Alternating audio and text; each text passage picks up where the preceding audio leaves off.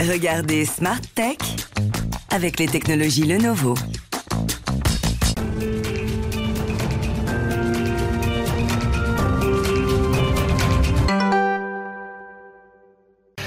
Bonjour à tous, bienvenue dans Smart Tech, l'émission qui vous parle du monde de l'innovation et de la société numérique. Alors en quoi ces données numériques permettent-elles d'améliorer le service public, mais aussi l'action de l'État, les politiques publiques? En quoi nourrissent-elles également l'écosystème tech français?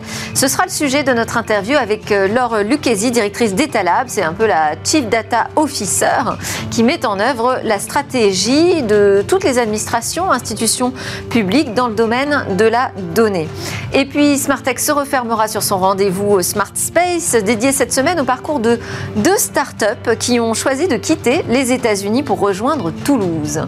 Mais tout de suite, sans plus attendre, place à l'interview, on va parler Open Data.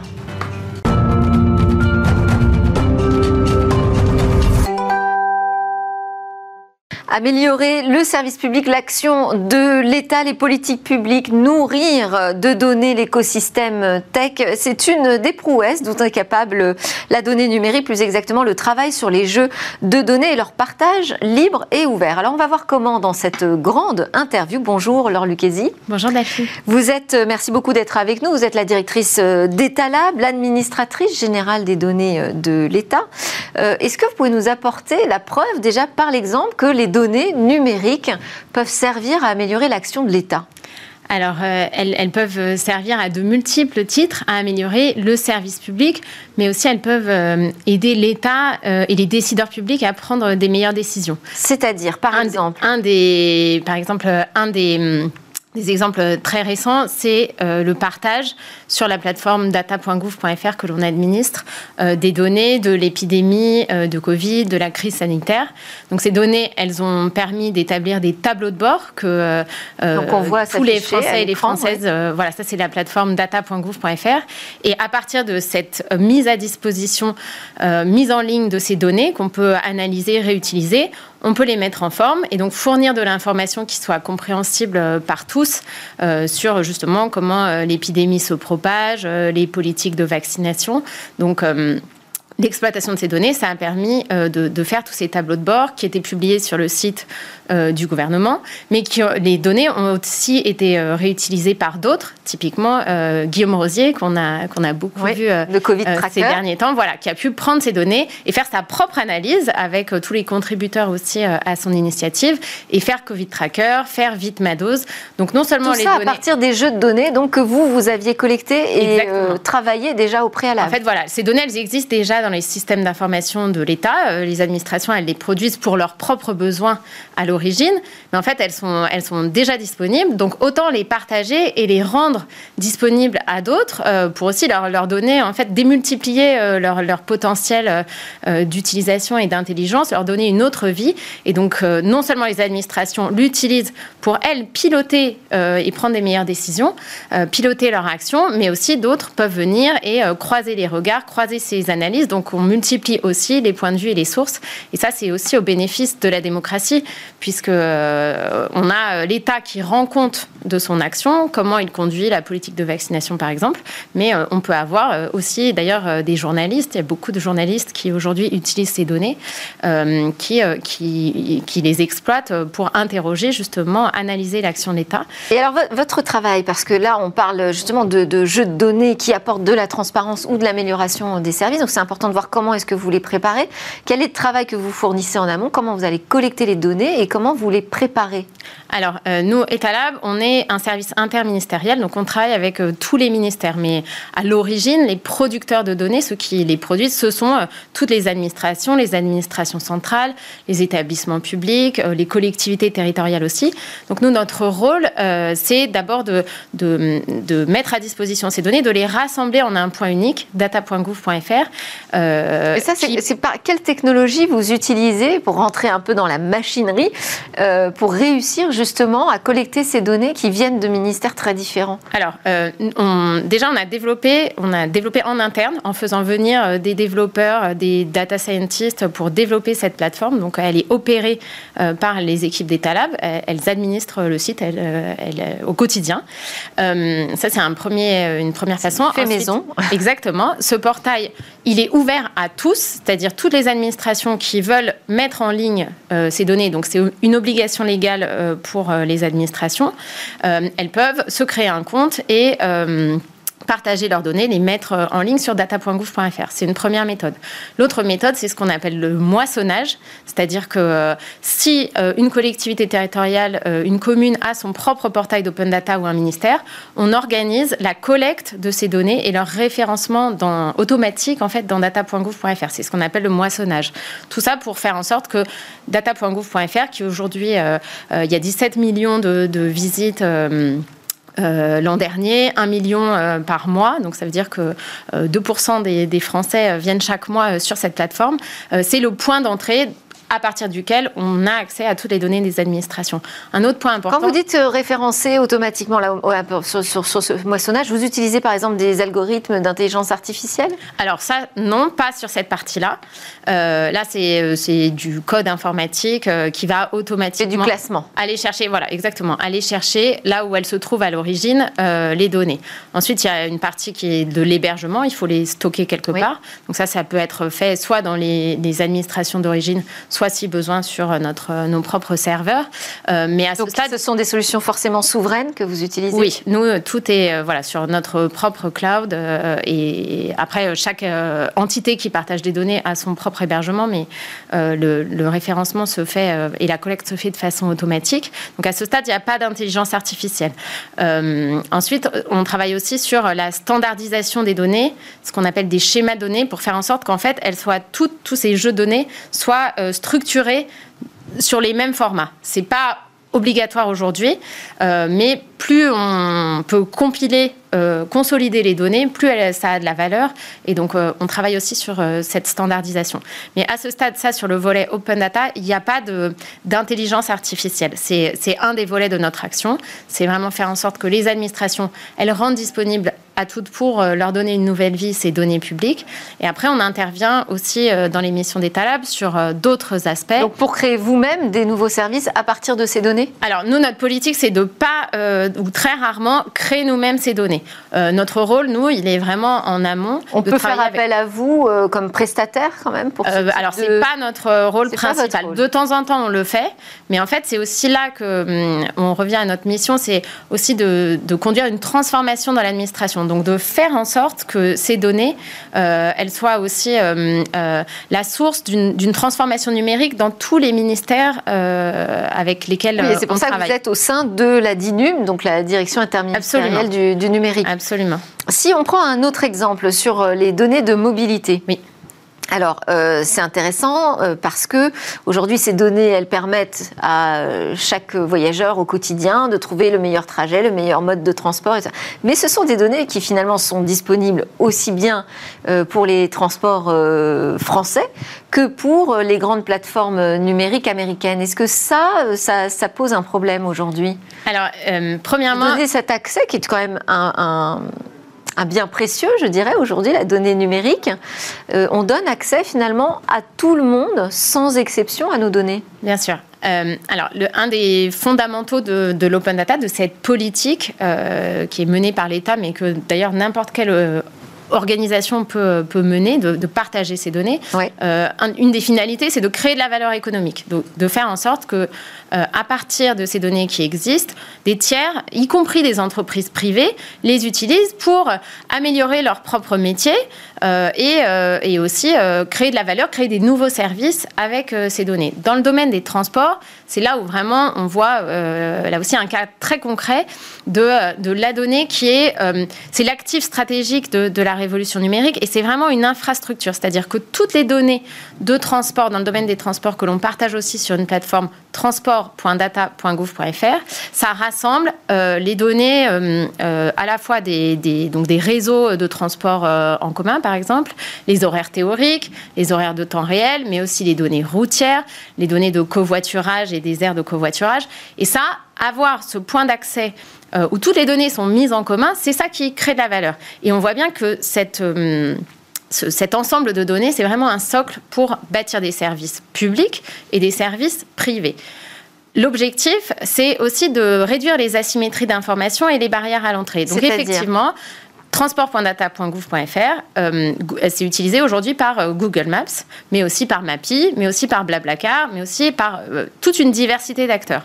L'enjeu, c'est, euh, avec l'open data, de, de faire en sorte qu'on aide aussi les petits. Google, s'il veut, il a les moyens, les grandes plateformes, elles ont les moyens globalement de recréer euh, ces données qui n'existeraient pas. Typiquement, euh, des horaires de, de train en temps réel. Euh, Google, s'il veut, il est capable de voir qu'il euh, y a des centaines de, de téléphones qui roulent à trois cents kilomètres heure et donc euh, de reconstituer euh, les horaires d'un T G V. Si on a une petite start-up qui veut innover en la matière, elle, elle n'a pas les moyens de, de créer ça. Donc en fait, l'objectif de l'open data, c'est aussi de, de, de donner euh, les mêmes ressources euh, à tous. C'est, euh, c'est un point important. Et, euh, et derrière, euh, du coup, de, de réduire les barrières à l'entrée euh, pour, pour l'innovation et de permettre, euh, de nouveau, à partir de cette matière première qu'est la donnée, des services innovants, des calculateurs d'itinéraires multimodaux. Donc, effectivement, quand vous arrivez, si vous déplacez, vous arrivez euh, dans une gare, euh, vous voulez vous déplacer dans la, la banlieue proche, vous faites un, un, un calcul d'itinéraire, par exemple sur Google Maps, et là, bah, soit vous avez les données de transport en commun qui ont été ouvertes par l'autorité de transport locale et la collectivité, soit vous les avez pas, et auquel cas, on va vous proposer de prendre un taxi. Donc, ou... si on n'ouvrait pas ces jeux de données, finalement, on risquerait aussi de pénaliser... Exactement, on les... pénalise le service à l'usager. Euh... Les mobilités communes. Euh... Et exactement, c'est arrivé dans certaines collectivités qui euh, menaient des, des politiques de promotion des, des mobilités douces, ouais. euh, de ne pas ouvrir leurs données de réseaux de transport en commun. Et donc, c'est exactement le cas que je vous décrivais avec quelqu'un qui arrive, qui vient d'une autre ville et qui cherche à se déplacer. Il n'a pas accès au réseau de transport en commun et donc on lui recommande de prendre une voiture. Donc là, ça, ça pénalise les politiques publiques. Contre, mais c'est même contre-productif ouais. par rapport à ce que exactement la collectivité veut promouvoir. Donc c'est vraiment important d'ouvrir un maximum ces données. Je crois que le sujet des plateformes euh, et des grandes plateformes et de la captation de la valeur et de la, de la redistribution de cette valeur, c'est un sujet. Je crois qu'il ne faut pas se tromper non plus de, de niveau. Et euh, il y a effectivement des sujets qui sont traités à l'échelle internationale euh, à travers la fiscalité. Et, et aujourd'hui, ce n'est plus tellement un sujet qui fait débat finalement, puisqu'on trouve la, tête en, la France en tête des classements sur, sur l'open data. Ça veut dire qu'on a trouvé un consensus quand même. Effectivement. La, le, alors, il y a un cadre européen légal qui aujourd'hui est commun à tous les pays de l'Union européenne qui impose la mise à disposition libre et gratuite de ces données, notamment des données dites à forte valeur. Donc ça, c'est le cadre pour toute l'Europe. Et effectivement, euh, la France, depuis euh, plusieurs années maintenant, est en tête des classements mondiaux. Et euh, cette année, euh, l'an dernier, était la première, euh, effectivement, de, de l'Union européenne devant l'Espagne. Est-ce que, est-ce et... que la, la, la stratégie sur l'open data, le partage des données, a évolué dans le temps ? Parce que euh, Étalab, euh, c'est pas tout récent quand même. Hein, ça, vous l'avez créé quand ce on a, En on a deux mille onze fêté, on a fêté nos dix ans euh, l'an dernier, effectivement. Ouais. Donc, ça a été créé en deux mille onze. Alors, c'est, les missions se sont beaucoup étendues. Oui. Donc, on est parti effectivement de cette mission d'origine de l'open data. On a fait beaucoup. Il y a encore beaucoup, beaucoup à faire. Euh, Est-ce qu'il y a eu des renoncements, des choses sur lesquelles on a dû revenir ? euh, Alors, il y a eu des... Euh, peut-être plutôt des changements de, de doctrine. On est passé euh, à un moment d'une, euh, d'une vision patrimoniale de la donnée, justement en disant c'est, euh, c'est un patrimoine, il faut que les administrations la vendent, euh, mais en fait c'est pas leur cœur de métier non plus euh, de faire euh, un pricing, un business model, euh, et ça les études se sont penchées là-dessus, euh, c'est, ça a été vraiment prouvé que c'était, c'était pas un bon modèle, et de toute façon euh, l'Union européenne a convergé pour dire, euh, en tout cas on ne peut plus facturer le simple droit d'utiliser des données. On ne peut pas tarifer le droit d'utilisation. Ensuite, si les données doivent être retravaillées ou qu'il y a un service à valeur ajoutée ou qu'il y a un coût technique important, typiquement dans le domaine des transports, la question peut se poser, à fournir des données, des gros volumes de données. Là, on peut tarifer un coût d'accès ou une prestation spécifique, mais le, le, le fait de ne pas vendre des données brutes, ça, c'est, c'est... Et on commence à travailler sur ce partage de la valeur aujourd'hui ? Oui, alors donc de nouveau, le, on est euh, ça, c'est à les jour prochaines étapes, des questions, euh, exactement, des questions de l'économie numérique, mais. Euh, C'est ce que je disais à l'instant, euh, les modèles où on, on, on facture un coût, juste une barrière à l'entrée, un coût d'accès initial, et derrière on fait des tarifs dégressifs par exemple sur l'utilisation de la donnée, c'est complètement contraire à ouais. ce que l'économie, la façon dont l'économie numérique fonctionne. Donc on est plutôt sur une tarification progressive. Plus les gros utilisateurs vont, vont consommer des données, plus là on pourra les, les faire payer. Mais la réflexion, elle doit être plus globale, c'est-à-dire les données publiques, dans, dans le cas de l'État, hein. Les données publiques, celles qui existent déjà, euh, elles, il n'y a pas de raison de, de les revendre. Euh, elles sont, euh, elles sont comme ça. Maintenant, si effectivement on reconnaît à la donnée ce rôle d'infrastructure, c'est vraiment l'infrastructure comme une autoroute en fait, mmh. euh, qui est le socle de, des services euh, numériques publics et privés. Là, ça nécessite quand même d'investir dans cette infrastructure-là, d'investir dans sa mise à jour. Donc, on a beaucoup de réflexions et c'est effectivement euh, un des chantiers qui est toujours en cours sur euh, quels sont les bons modèles pour que justement euh, aussi associer les réutilisateurs de cette donnée à son entretien de façon collective pour que ça soit justement un bien commun. Donc la discussion est ouverte. Est-ce que euh, ça veut dire que c'est très différent finalement d'être un, un Chief Data Officer euh, pour l'État euh, par rapport à un, un C D O qui va être en entreprise? Alors, ça pose des questions déjà de business model très différents. Absolument. Donc il y a certaines prérogatives de la puissance publique qui sont effectivement spécifiques. Euh, donc euh, les modes de financement euh, de la donnée, euh, euh, la façon aussi de rendre compte des, des traitements algorithmiques qu'on peut faire de certaines données. Là, on a parlé uniquement du volet de, de l'open data et de leur ouverture, oui. mais comme vous le disiez... Euh, au fur et à mesure où l'action publique se transforme aussi, elle, euh, elle fait des traitements sur ces données, elle utilise des algorithmes. Donc là, euh, c'est un des champs particuliers euh, où l'acteur public doit savoir expliquer s'il y a des traitements algorithmiques qui euh, aboutissent à des décisions euh, individuelles, doit savoir rendre compte de comment l'algorithme a fonctionné, ses règles générales et la façon dont ça s'est euh, euh, appliqué euh, individuellement. Donc ça, c'est le cas. Donc ça, il y a un travail, il y a une cellule euh, Donc ça, ça fait sur partie des... la transparence des algorithmes. Exactement, des d'Étalab. Il y a des dispositions là aussi qui ont été euh, mises dans la loi, des obligations légales, où euh, tous les algorithmes publics, on doit en faire un inventaire. Donc les administrations doivent lister les algorithmes qu'elles utilisent et euh, doivent savoir décrire justement de façon générale et euh, sur demande de façon individuelle comment ça a fonctionné. Ça, ça fait partie euh, des, de, de nos missions. Donc ça, c'est un peu spécifique à l'État, mais, euh, mais il y a aussi des enjeux de redevabilité euh, dans d'autres organisations.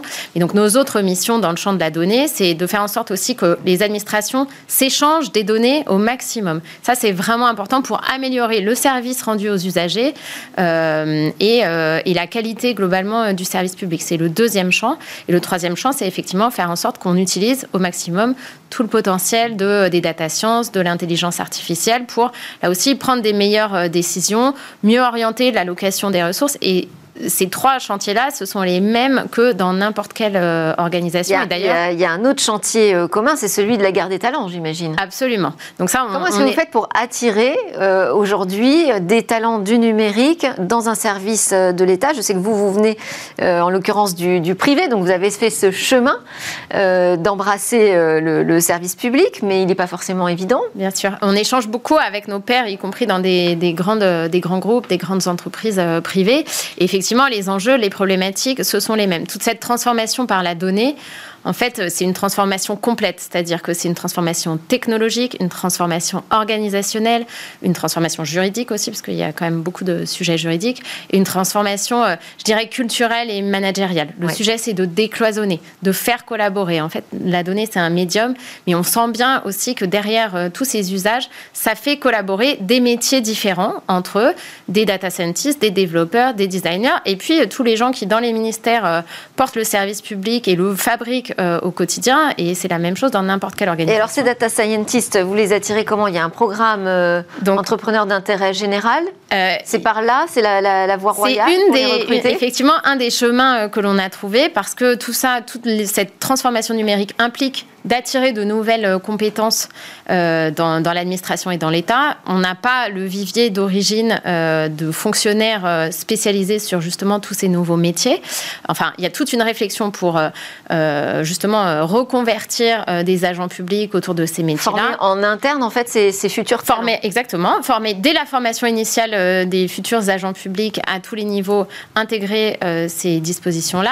Euh, travailler aussi sur la formation continue. Et au fond, euh, le sujet, c'est, c'est pas forcément d'avoir les meilleurs experts, c'est aussi que tous les décideurs euh, soient sensibilisés à ces enjeux de ouais. la donnée et sachent s'en saisir pour améliorer euh, leur métier et leur mission. Même chose dans une entreprise. Mais donc, par ailleurs, ça veut dire aussi aller chercher de l'extérieur, à l'extérieur de l'administration, tous ces nouveaux talents. Une des pistes qu'on a explorées, effectivement, c'est ce programme Entrepreneurs d'intérêt général, euh, dont on a aujourd'hui, euh, on est en train de constituer la sixième promotion.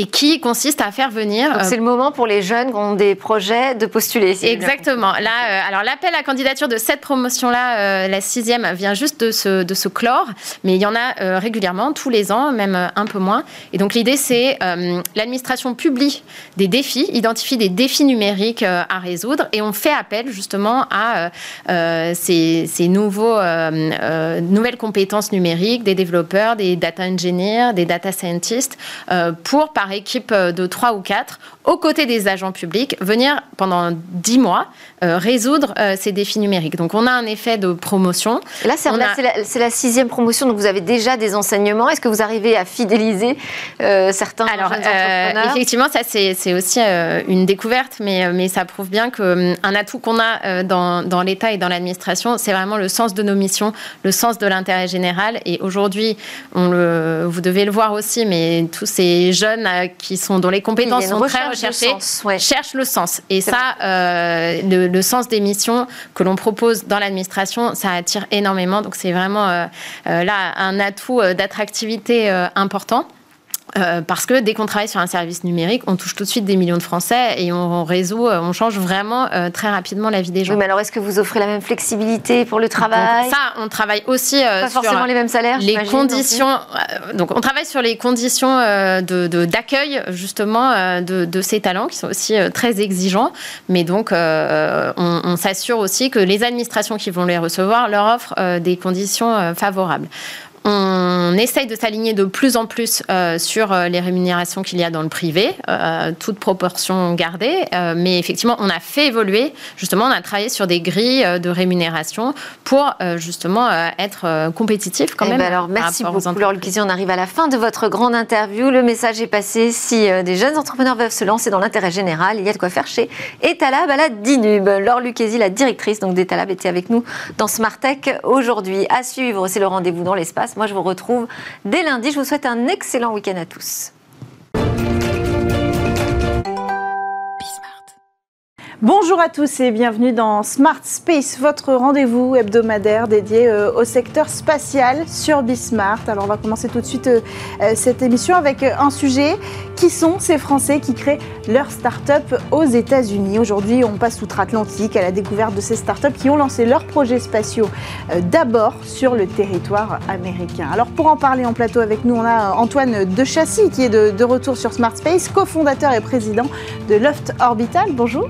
Bonjour Cécilia. Bienvenue sur le plateau. Alors, euh, Loft Orbital, je le rappelle, est basé à San Francisco et à Toulouse aujourd'hui. Vous avez euh, ouvert euh, une filiale, alors entreprise cent pour cent américaine avec une filiale à Toulouse cent pour cent français. Ça a son importance, on, on va y revenir. Pour rappeler un petit peu votre activité, vous offrez des services clés en main basés sur les satellites, vos satellites facturés à l'usage. Et puis à vos côtés, Adel Haddoud, président euh, d'Infinite Orbit. Bonjour. Bonjour Cécilia. Bienvenue sur euh, le plateau. Alors, votre entreprise a vu le jour aux États-Unis pour finalement s'installer officiellement euh, en France. Donc, vous êtes d'un point de vue juridique, vous cent pour cent euh, français, votre entreprise. Euh, pour résumer euh, votre activité, vous développez des nanosatellites capables de réaliser des, des opérations de maintenance euh, sur les satellites euh, déjà en orbite et ainsi euh, allonger leur euh, durée de vie. D'accord. Alors, ma première question, évidemment, pourquoi les États-Unis ? Pourquoi votre aventure à tous les deux euh, spatiale a démarré aux États-Unis ? Vous voulez commencer peut-être, Antoine ? Oui, si vous voulez. C'est toujours euh, l'effet de rencontre et du hasard. J'étais aux États-Unis, je travaillais pour le groupe Airbus, et puis j'ai rencontré deux de mes cofondateurs qui étaient euh, basés à San Francisco. Mmh. Et euh, c'est cette rencontre, cette alchimie qui a fait que nous avons décidé de créer une entreprise d'abord. Mmh. Ensuite, euh, pourquoi les États-Unis et pourquoi San Francisco ? Parce que la, la révolution, l'évolution, disons, euh, du passage de la tech à la space tech avait déjà eu lieu, dans la Silicon Valley en particulier, et on s'est dit que c'était le bon endroit mmh. et le bon moment pour pouvoir faire ça. Et donc, on s'est investi euh, très fortement.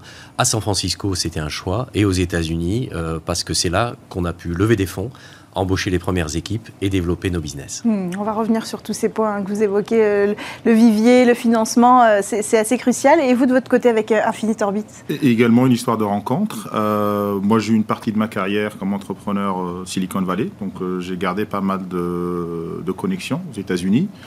Et puis, ça a commencé par un concours qu'un groupe d'étudiants européens, dont l'un était euh, fils de mon ancien professeur, Euh, ils ont gagné un concours à la NASA avec une idée euh, géniale qui est développer de la navigation autonome dans l'espace. Moi, j'ai commencé par être un investisseur, d'abord, connaissant un peu le milieu, avant de, de devenir euh, donc président de la société et puis de, d'installer l'équipe ici à Toulouse. Mmh. Alors, vous nous avez donné quelques éléments de réponse. Pourquoi euh, c'est, un, c'est un territoire favorable à la création d'une entreprise, d'une start-up dans, dans le secteur de, du spatial, les États-Unis ? Bah, il y a, il y a plusieurs raisons. Alors d'abord, je voudrais dire que c'est pas parce que c'est euh, les États-Unis, on peut très bien évidemment euh, créer des sociétés en France, lever des fonds, euh, mm-hmm. et cetera. Euh, je dirais qu'il y a, il y a plusieurs raisons euh, pour lesquelles ensuite on, a, on s'est implanté aux États-Unis en dehors de cette rencontre. Euh, l'accès aux fonds, l'accès aux fonds privés, notamment le capital risque. Euh, le, le, le, l'environnement du capital risque aux États-Unis s'est rendu compte que le spatial devenait une activité commerciale, devenait une activité rentable potentiellement, et euh, avait des critères qui étaient très proches de ceux du monde de la tech, du cloud, du web, et cetera.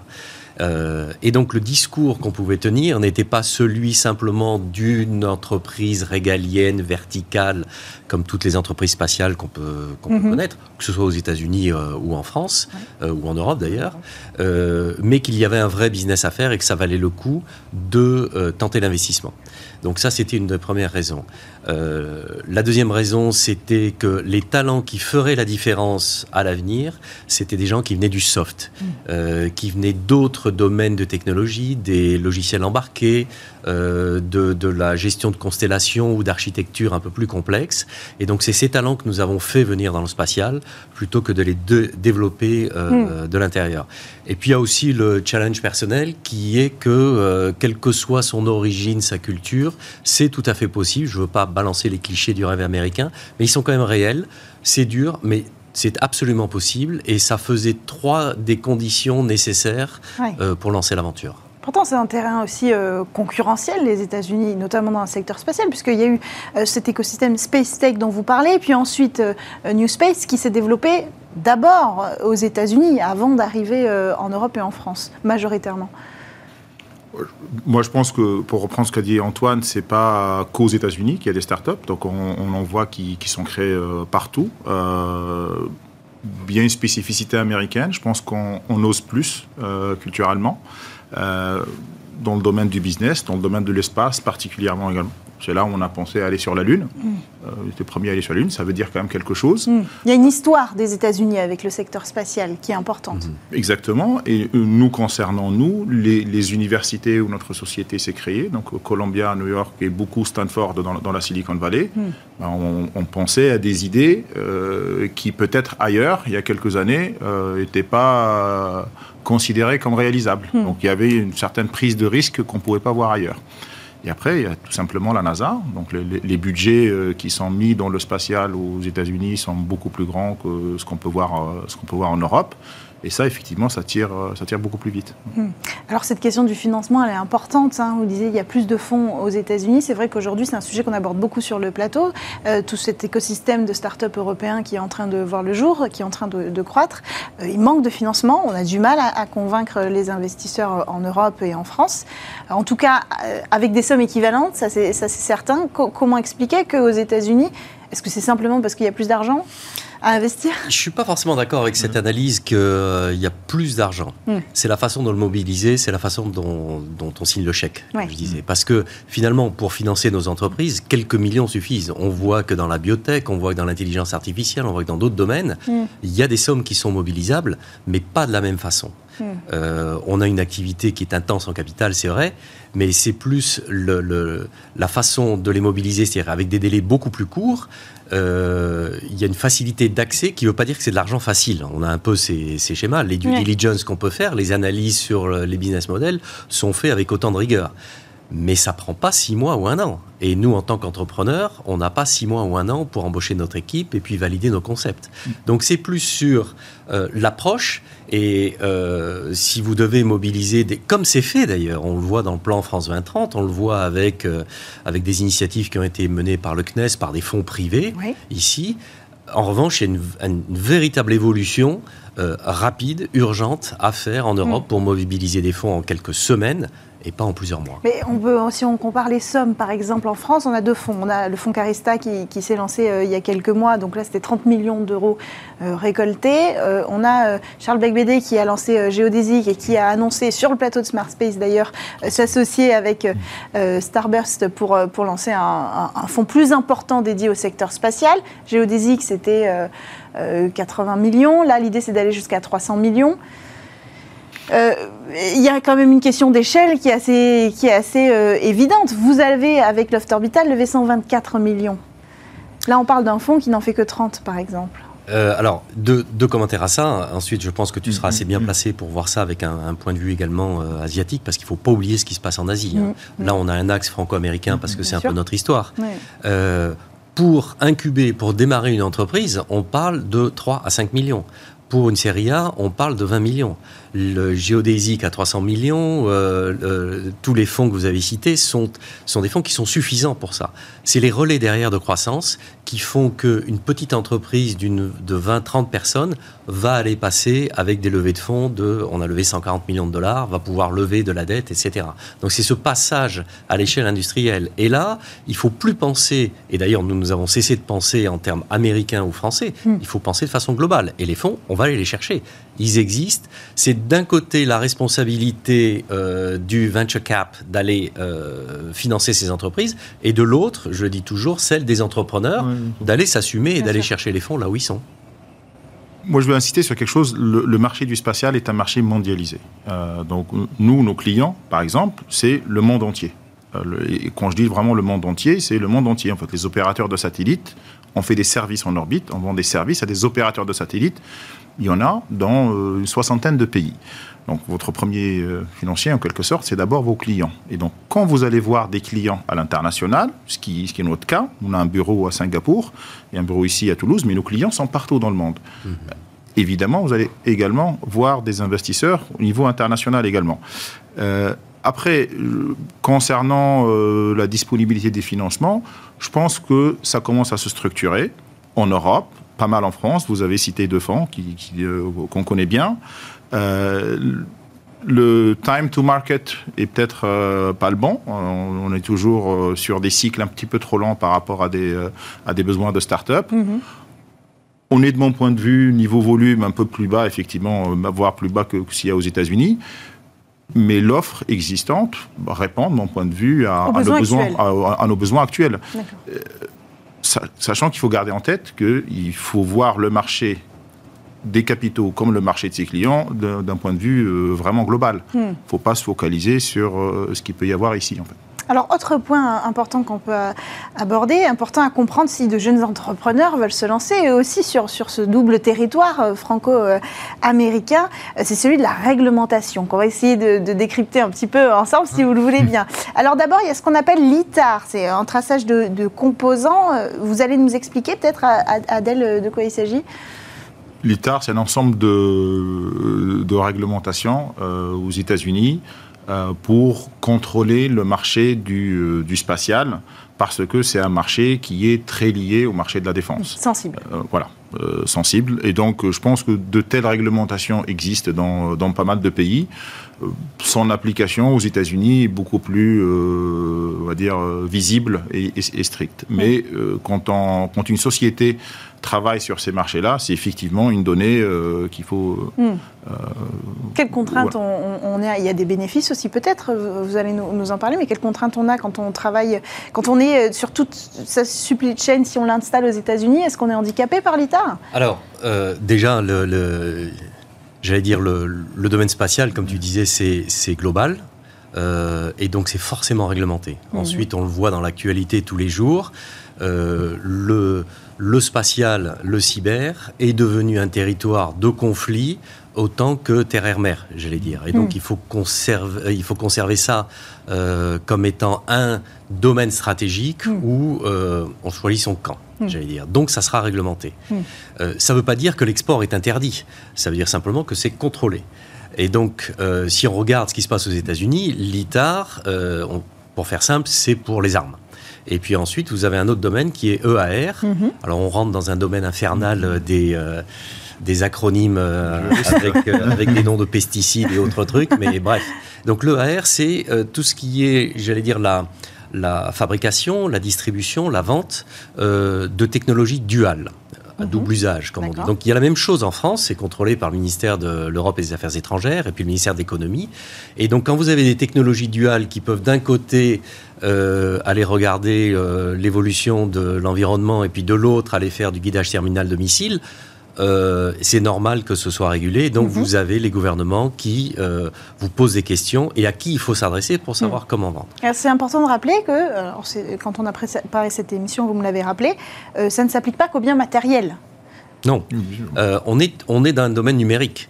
Euh, on a d'ailleurs un président du C N E S qui vient du numérique et c'est pas pour rien. Nous avons basculé dans un domaine qui venait du matériel, des fusées, des satellites, des choses très très tangibles, vers des technologies numériques. Quand mmh. vous sortez un email ou euh, un texto des États-Unis, pas simplement parce que vous voyagez, vous exportez cette information. Si elle est sensible, vous l'avez exportée au terme de ce que tu disais, mmh. I T A R ou E A R. Et donc il faut que Euh, on intègre dans les cultures de toutes nos entreprises le fait que nous sommes des sociétés du numérique mmh. et donc avec de l'information qui va circuler avec, euh, avec des uns et des zéros euh, et donc parfois de l'information sensible. Et ça, euh, pour revenir sur le, sur, le, sur le sujet d'une entreprise globale, même si on est une petite boîte de cinq dix personnes, des étudiants qui sortent euh, du, du, des universités, euh, il faut intégrer cette dimension qui est très banale pour les grandes entreprises du spatial, mmh. mais qui est que oui, on fait de la tech, mais on fait également des activités de l'export euh, qui sera réglementée et qui mmh. peut avoir des conséquences très importantes. Donc il faut être une petite boîte qui se comporte tout de suite sur un marché global avec des réflexes de grandes sociétés. C'est notre défi, c'est pas très compliqué, mais il faut en tenir compte quand on est une start-up. Mmh. Tu as parfaitement raison, en fait.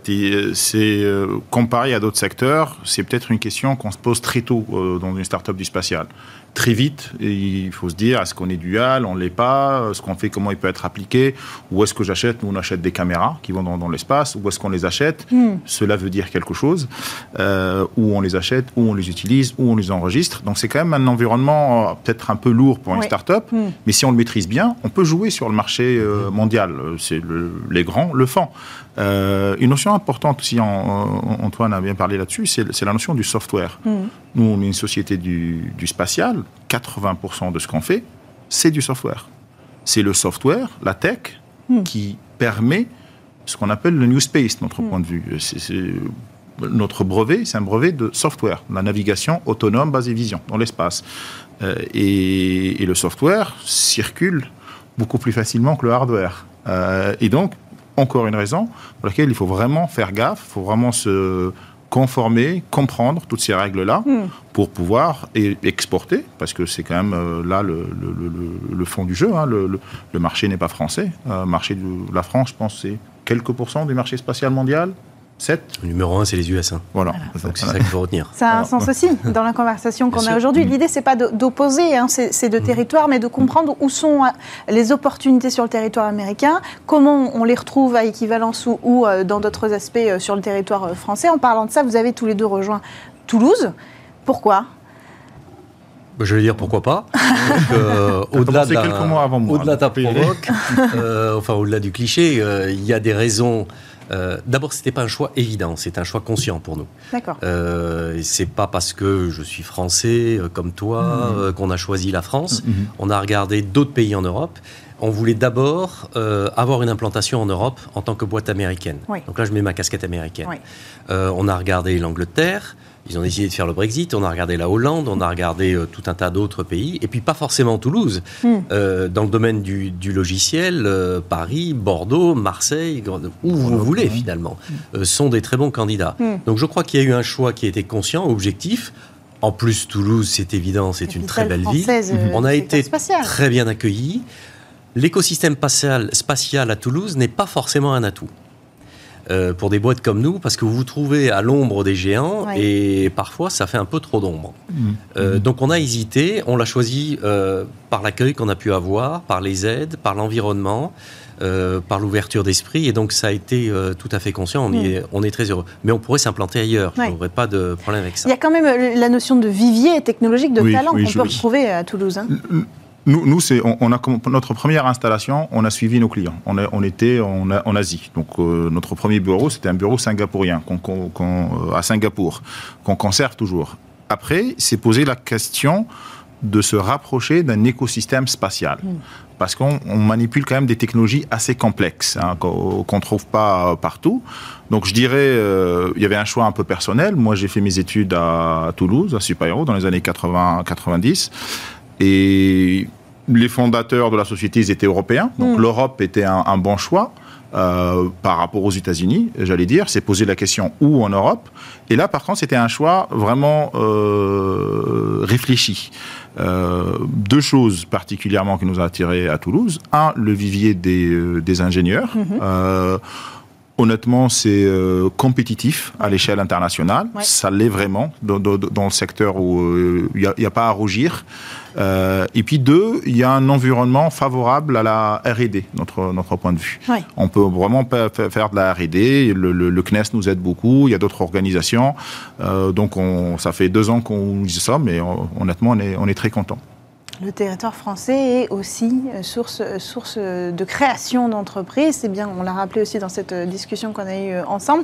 Bon, il y a plein de points qu'on n'a pas eu le temps d'aborder parce qu'on arrive déjà au bout de cette conversation. On aura l'occasion peut-être d'en reparler. L'American Bay Act, par exemple, qui est intéressant, l'appel d'offres des entreprises, la NASA, l'E S A en Europe. Voilà, on peut comparer aussi ces, ces, ces opportunités pour les entreprises qui sont installées euh, sur les deux territoires euh, ou alors ailleurs, hein, pour le marché asiatique. On reviendra sur tout ça ensemble. Merci d'avoir pris le temps euh, de venir sur le plateau de Smart Space. J'espère que ces éléments auront euh, éclairé peut-être euh, les jeunes entrepreneurs ou les futurs entrepreneurs euh, du secteur spatial qui nous suivent dans cette euh, émission hebdomadaire. Merci à tous de nous avoir suivis. On se retrouve euh, très vite euh, sur Bismart dès lundi prochain et dans une semaine pour votre rendez-vous sur le secteur spatial. Bon week-end. Merci à vous. Merci.